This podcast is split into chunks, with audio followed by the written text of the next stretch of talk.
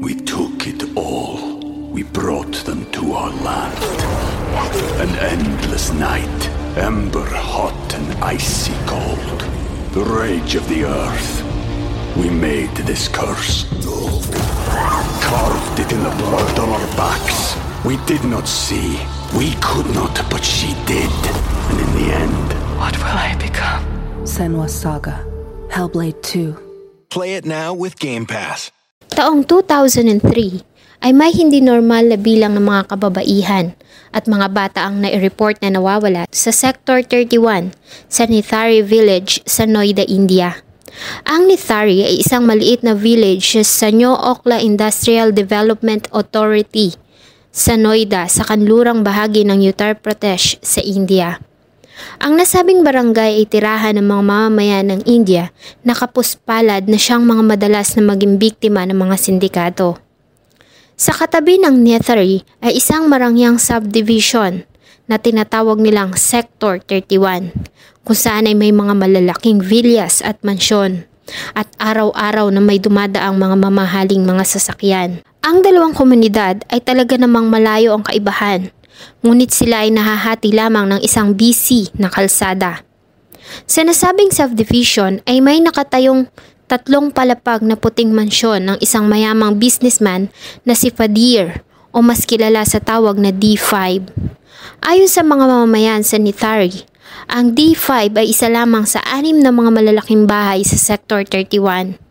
Kilala ito dahil sa madalas magkaroon doon ng mga pagdiriwang na dinadaluhan ng mga kilalang mga tao tulad ng mga doktor, police officials at mga negosyante. Madalas ding makitaan ng lugar na pinupuntahan ng mga bayarang babae.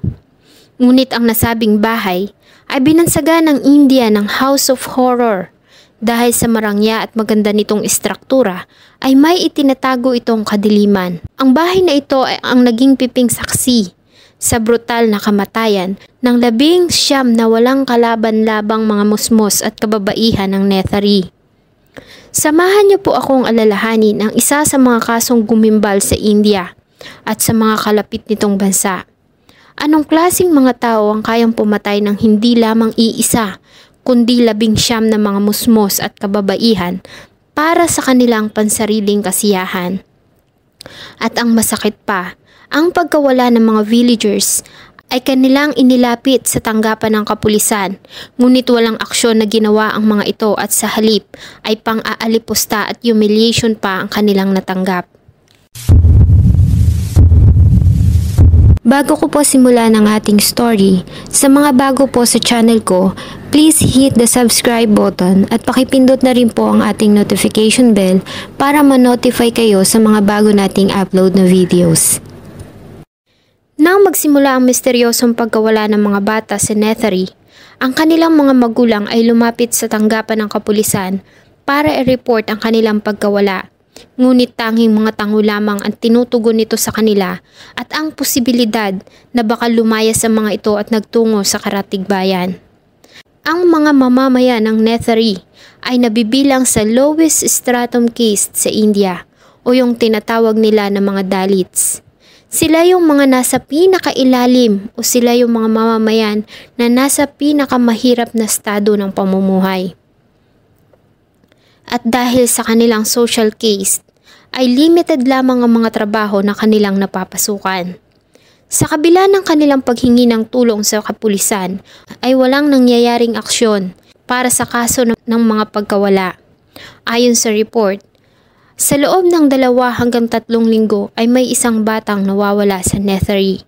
Kaya naman ay nagsimula na silang lumabas sa kalsada at magsagawa ng mga protesta hanggang sa maagaw nila ang pansin ng local media.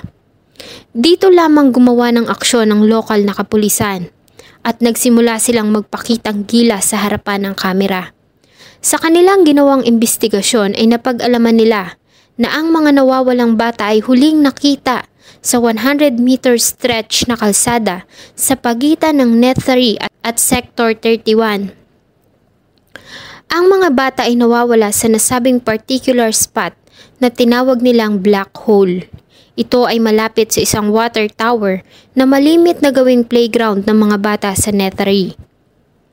Noong una ay pinag-aralan ng kapulisan ng mga posibilidad ng trafficking, sindikato na nangunguha ng mga bata para paglimusin sa kalsada o kaya naman ay sa pilitang pinagtatrabaho sa mga aliwan.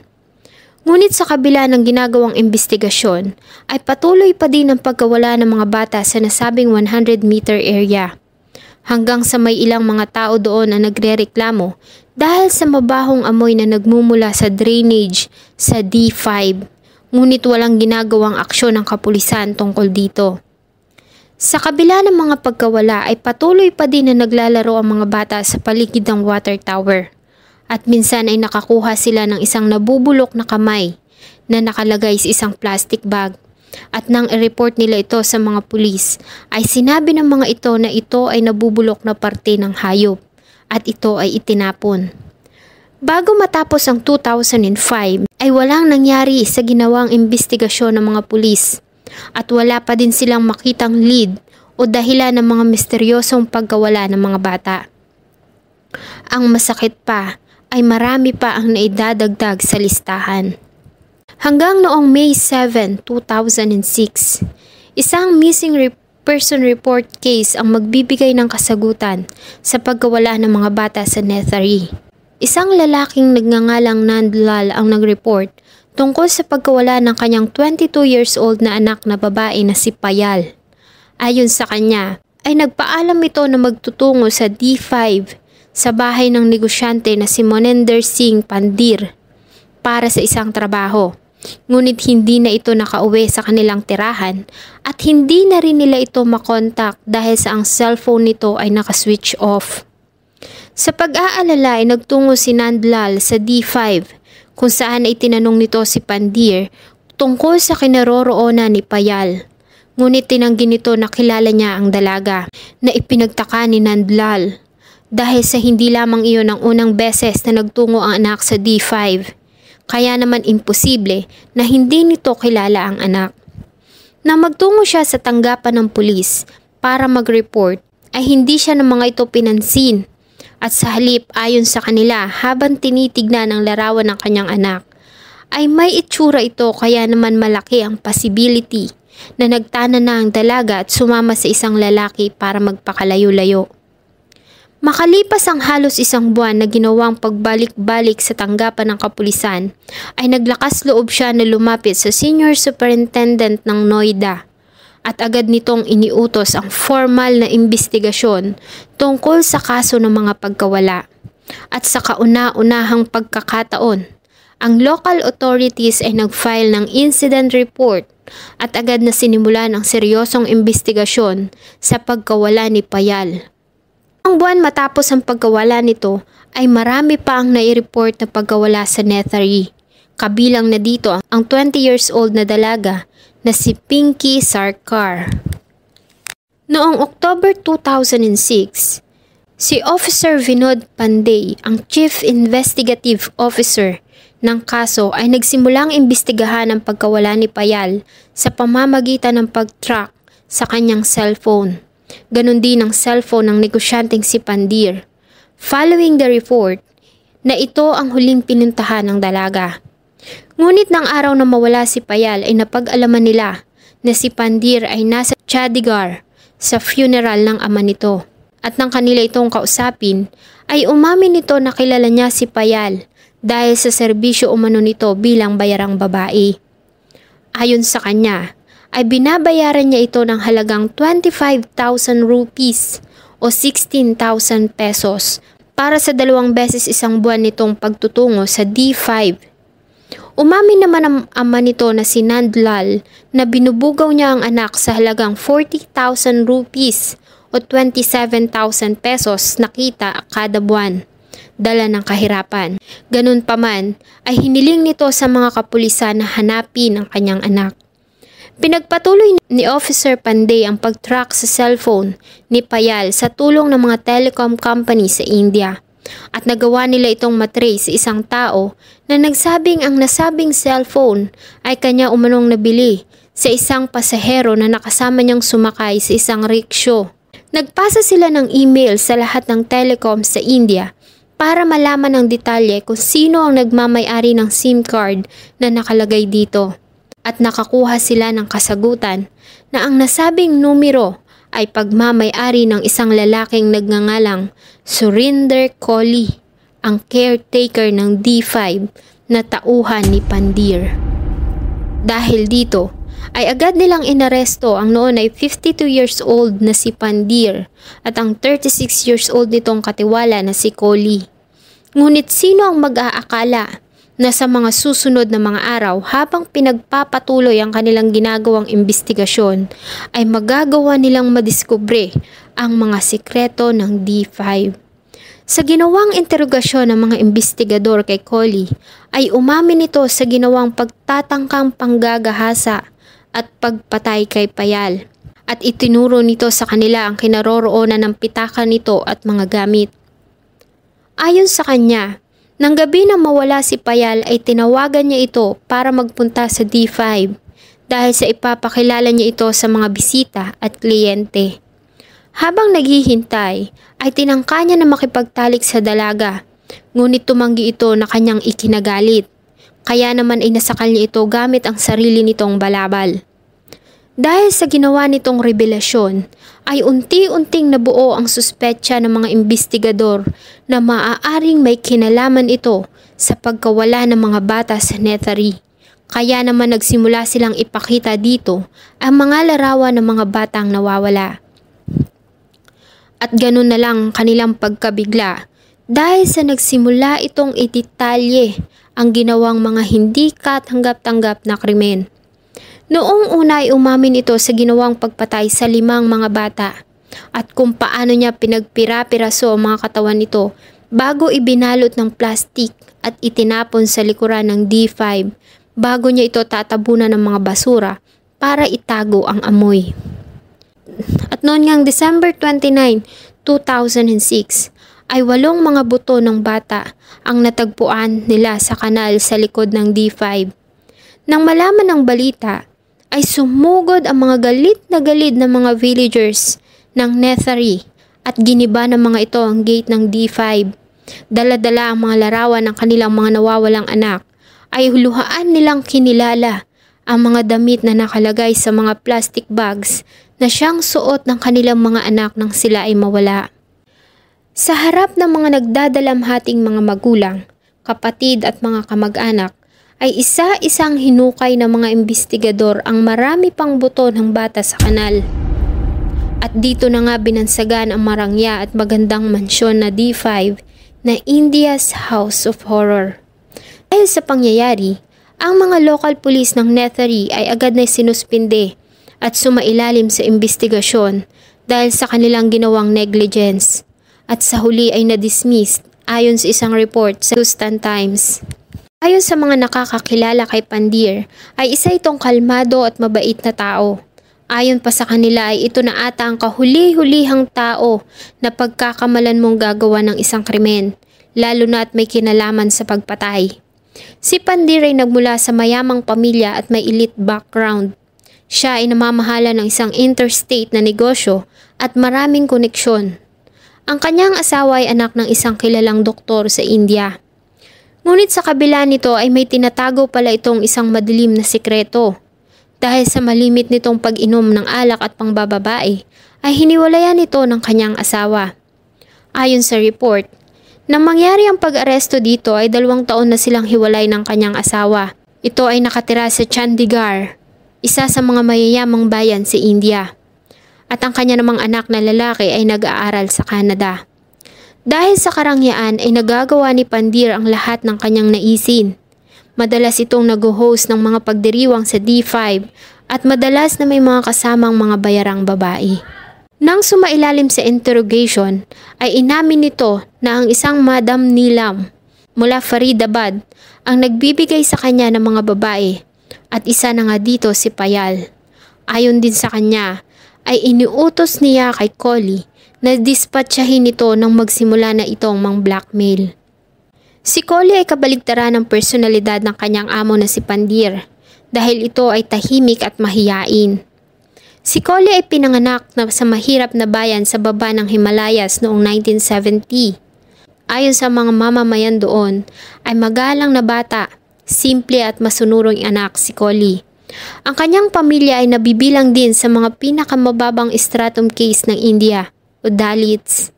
Kaya naman bata pa lamang ay namulat na siya sa kahirapan. Walong taon pa lamang si Collie nang huminto siya sa pag-aaral at tumulong sa paghahanap buhay sa kanyang ama sa katayan ng mga hayop kung saan ay siya ang nakatalaga sa pagbabalat ng mga ito bago to hihiwain ng kanyang ama. Nang magbinata ay nilisan niya ang kanilang nayon at nagtungo sa syudad para sa mas magandang opportunity. At nang makaipon, ay muli siyang bumalik at bumuo ng pamilya. Ngunit ang kanyang naipon ay hindi sapat para sa gastusin nila at ng kanyang mga lumalaking anak. Kaya naman muli siyang nagtrabaho at dito niya niya nakilala ang negosyanteng si Pandir. Sa ginawang interrogation ang tahimik at marahang magsalitang si Collie ay umami na may problema siya sa larangan ng pagtatalik. At inamin niya din na minsan na siyang kumonsulta sa isang tantric o spiritual teachers ng mga Hindu kung saan ay sinabi nito na gagaling lamang ang kanyang sakit kung makikipagtalik siya sa isang bangkay. Ayon din sa kanya, ay malimit niyang makita ang mga bata na naglalaro sa water tower at pag may nakita siyang bata na nag-iisa at walang kasama, ay lalapitan niya ito at aalukin niya ng chocolates, candy at pera. At dahil nga sa kahirapan, ay sabi ka mga batang ito sa mga ganong pagkain. Kaya naman sumasama sila kay Collie sa loob ng D5, kung saan nila ito pinapatay, bago ito makikipagtalik sa wala ng buhay nilang mga katawan. Matapos ang ginagawang kababuyan, ay hinihiwa niya ang mga katawan nito bago niya ito itatapon sa kanal, sa likuran. We took it all. We brought them to our land. An endless night, ember hot and icy cold. The rage of the earth. We made this curse. Carved it in the blood on our backs. We did not see. We could not, but she did. And in the end, What will I become? Senwa Saga. Hellblade 2. Play it now with Game Pass. Si Pandir at Collie ay dinala sa Gan- Gandinar para sumailalim sa isang narco-analysis test na ginagawa ng mga Uttar Pradesh Police. Dahil sa mga naging revelasyon sa kaso ng Nethery, ang kaso ay pinasa ng Uttar Pradesh government sa Central Bureau of Investigation noong January 11, 2007. At na magtungo ang team ng CBI sa Nethery ay nagawa pa nilang makarecover ng tatlong mga torso malapit sa D5. Two months later, ay sinampahan ng CBI ng kasong labing siyam na bilang ng panggagahasa at pagpatay si Collie. Samantalang na-clear naman si Pandir. Ayon sa kanila, si Pandir umano ay guilty lamang sa kasong criminal conspiracy at pagsira ng ebidensya. Ayon sa CBI, ang mga ebidensya na nagdidiin kay Pandir ay pawang mga circumstantial at ang naging pag-utos nito sa tauhang si Collie na dispatchahin si Payal. Ayon sa depensa ni Pandir, ay malaki ang tiwala nito kay Collie dahil sa ginagawa nitong pagtatakip sa kanya sa kanyang asawa noon. At wala din itong alam na sa mga ginagawa nito sa kanyang bahay dahil sa lagi siyang wala. Ayon sa naging pahayag ni Aaron Kumar, ang CBI Joint Director, sa interview ng documentary na ginawa ng Karma Killings, ay hindi umamin si Pandir sa mga pagpatay. At ayon din dito, ay lagi siyang wala sa bahay at nagtutungo sa labas ng bansa at bilang ebidensya ay prinisinta niya ang kanyang pasaporte. Ngunit ayon kay Attorney Khalid Khan, ang isa sa mga legal counsel ng pamilya ng mga biktima, ay hindi ito nagpapatunay na siya ay walang kinalaman sa mga pagpatay. Dahil malaki umano ang possibility na dinukot ni Collie ang mga biktima at hinintay na makapalik ang kanyang amo sa D5. Ang nasabing usapin ay muling nagpasiklab ng galit ng mga tao at nagkaroon ng haka-haka na binayaran ni Pandir ang CBI dahil sa agresibo nilang pagdepensa dito. Base sa Indian justice system, ang labing siyam na kaso ay didinggin sa hukuman na magkakahiwalay. Bawat biktima ay magkakaroon ng kanilang mga sariling trials. Nakakalungkot pero ayon sa report ay may ilang mga pamilya ang umatras sa kaso at tumanggap ng settlement. Marahil ay dahil na rin sa kanilang nararanasang kahirapan. Ang mga pangalan lamang ng mga biktima na nagpatuloy sa trial ang official na inilabas sa publiko, alinsunod sa batas ng India para protektahan ang pangalan ng mga pamilya ng mga biktima na tumanggap ng settlement i-preserve ng mga ito ang kanilang honor. Samantala, ang controversy sa kaso ay lalo pang lumalim ng isang revelasyon kung saan ay sinubukan umanong pagtakpan ng Central Bureau of Investigation o CBI ang ilan sa mga critical pieces of evidence ng kaso na magdidiin sa negosyanteng si Pandir. Ayon sa ama ng isa sa mga biktima na si Pinky Sarkar, ay naroon siya nang gawin ng mga pulis ang kanilang ginawang raid sa D5.